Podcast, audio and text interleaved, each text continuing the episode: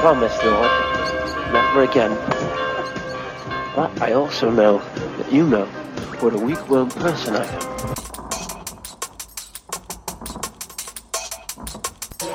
Regret this, Lord. I'm a wonderful person.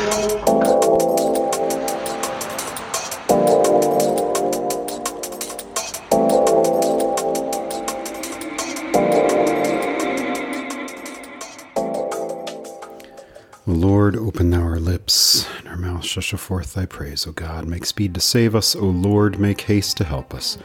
Glory be to the Father, and to the Son, and to the Holy Spirit, as it was in the beginning, is now, and ever shall be, world without end. Amen.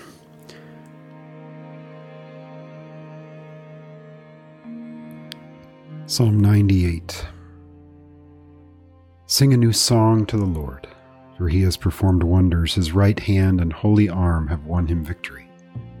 The Lord has made his victory known. He has revealed his righteousness in the sight of the nations. He has remembered his love and faithfulness to the house of Israel. All the ends of the earth have seen our God's victory. Let the whole earth shout to the Lord, be jubilant, shout for joy and sing. Sing to the Lord with the lyre, with the lyre and melodious song, with trumpets and the blast of the ram's horn. Shout triumphantly in the presence of the Lord our King. Let the sea and all that fills it, the world and those who live in it resound. Let the rivers clap their hands, let the mountains shout together for joy before the Lord, for he is coming to judge the earth. He will judge the world righteously and the peoples fairly. Amen.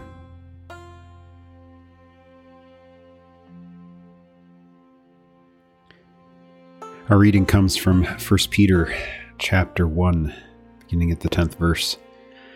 Concerning the salvation, the prophets who prophesied about the grace that would come to you searched and carefully investigated. They inquired into what time or what circumstances the Spirit of Christ within them was indicating when he testified in advance to the sufferings of Christ and the glories that would follow.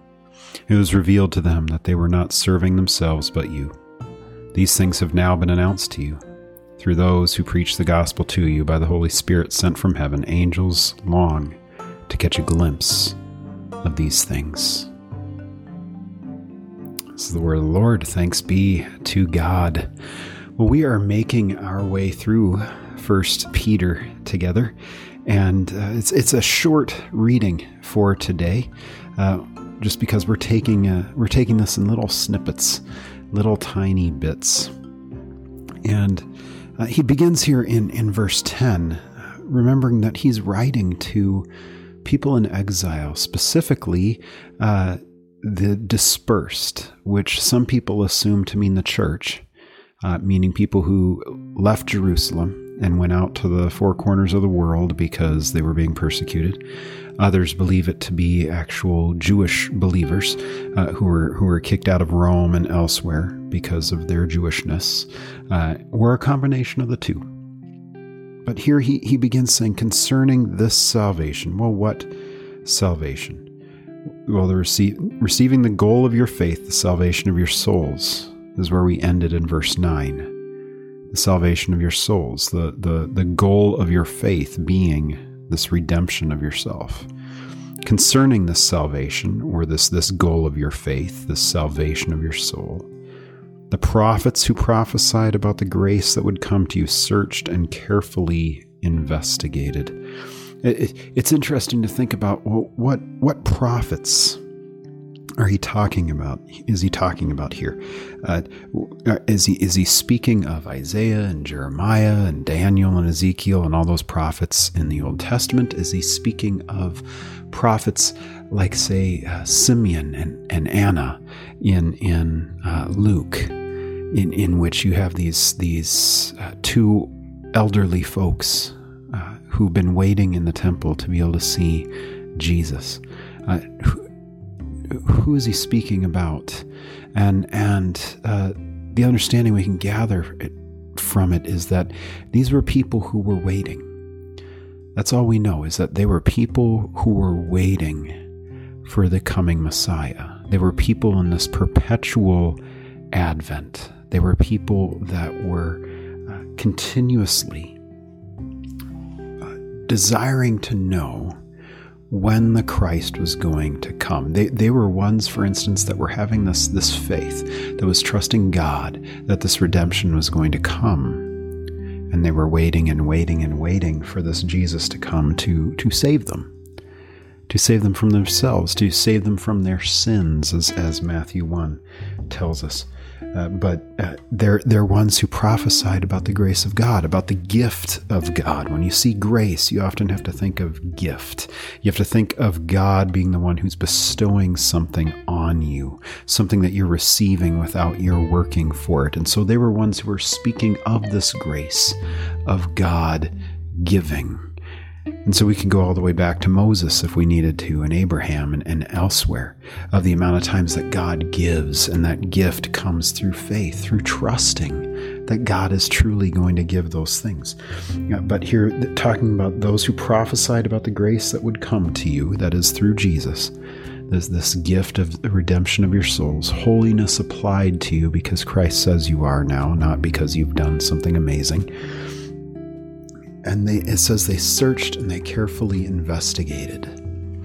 This is an important little phrase here, this idea that they were ones who searched and carefully investigated. It's, it, it, it gives us a proper understanding of, in part, what our job is as Christians to spend our times in the Word, spend our times under teaching of someone, spend our times uh, in church or, or wherever, uh, carefully taking the time to investigate this this truth, to investigate this reality of who this Jesus is and what he is going to do. Continuously seeking it out, trying to make sure that it's true. It goes along with, with the reading in Acts where, where Paul uh, and, and I believe it's Paul and Silas uh, end up at, or maybe it's Paul and Barnabas. I can't remember. Uh, anyways, um, they they end up at uh, Berea. And, and we have a lot of Baptist churches specifically called Berean. My, my wife and I were part of one for a dozen years or so, a long time ago. Uh, but the it, it says of them that they were ones who carefully searched the scriptures to make sure that what they were being told by Paul and his companions was true. Seeking out truth. That's a difficult word for us in today's day and age, isn't it? this notion of truth, right? This notion that there is something true that we're supposed to seek out, discover, and hold tightly. And I, and I think that's that's something that, that often gets lost on a large percentage of our culture. This idea of of truth, of, of the fact that there is something that is real and there are other things that are not. And we want to be handed those things that are real because we need that truth in our lives. We need the reality, the truth of what it is that God is giving to us. Because otherwise, we spend our entire lives thinking that it's all up to us, which is a lie.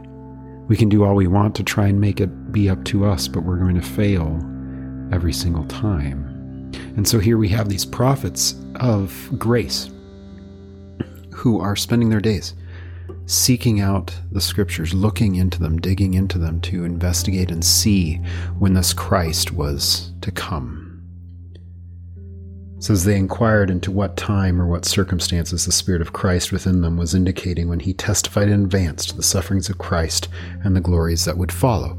The, this is the, the common practice of God. Suffering comes first and glory comes second.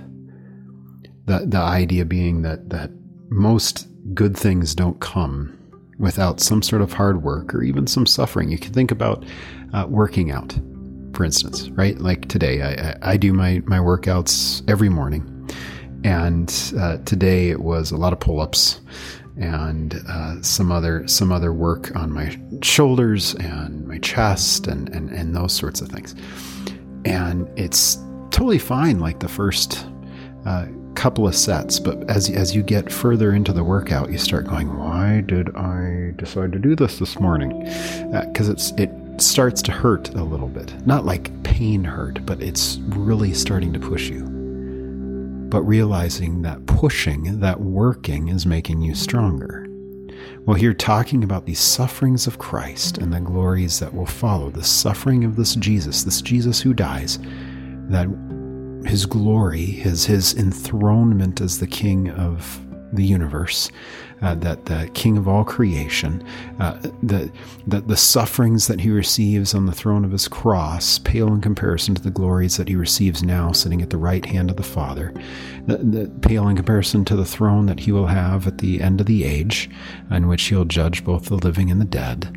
The, this this suffering that he has gone through, and and we in the Western world, first world, we tend to see suffering as an inconvenience we see suffering as uh, something that needs to be avoided. In when the reality is is that life is always full of suffering. We have whole generations now, uh, younger than me, who they've basically been told that you're never supposed to have a bad day. And if you have a bad day, oh, that's horrible. And you should complain and you should protest and you should do all these things, never realizing that life is all about overcoming suffering moving past suffering, uh, having God be one who carries us through suffering, the blessings of God coming in that way. And then eventually it leads to glory. We're, we're told in 1 Corinthians 15 that, that this, this, this body will die, this, this mortal body will die, and we will be raised bodily with new bodies heavenly bodies, glorious bodies, these bodies of glory, these, these bodies that will never get sick again, never deal with suffering again.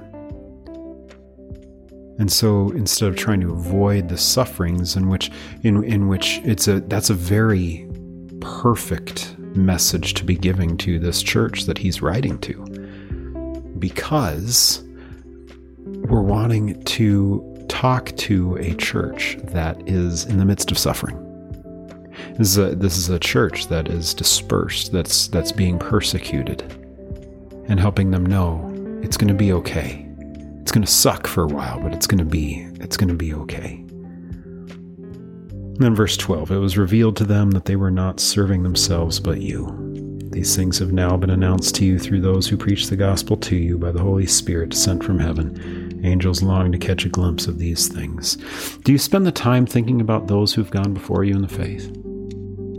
You spend your time thinking about those who uh, have have preached to you the gospel? Do you think about those who've carried you along in faith to help grow you as the person you are uh, becoming or have become?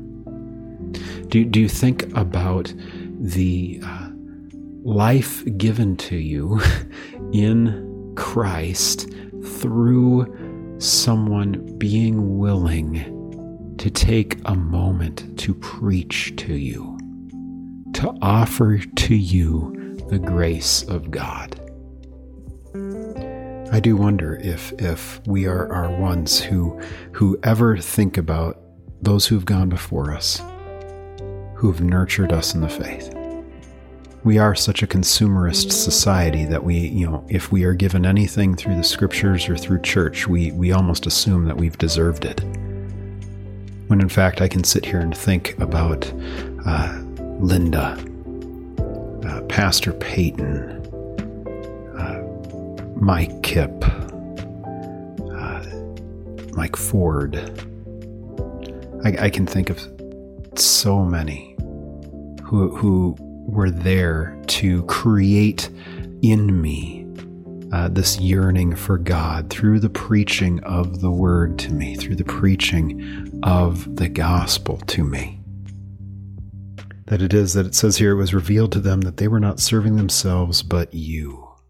That these people who have gone before you to preach to you the scriptures, to nurture you in faith, to, to bring you to faith, to bring you in as children of God they weren't serving themselves, they were serving you and their king.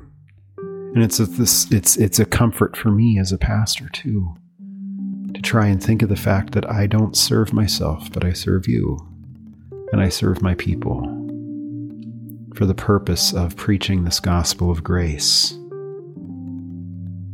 The, that the Holy Spirit somehow works through me to bring some word of comfort to someone, some word of knowledge, some word of wisdom through the power of the gospel, the grace of God handed to you for your sake.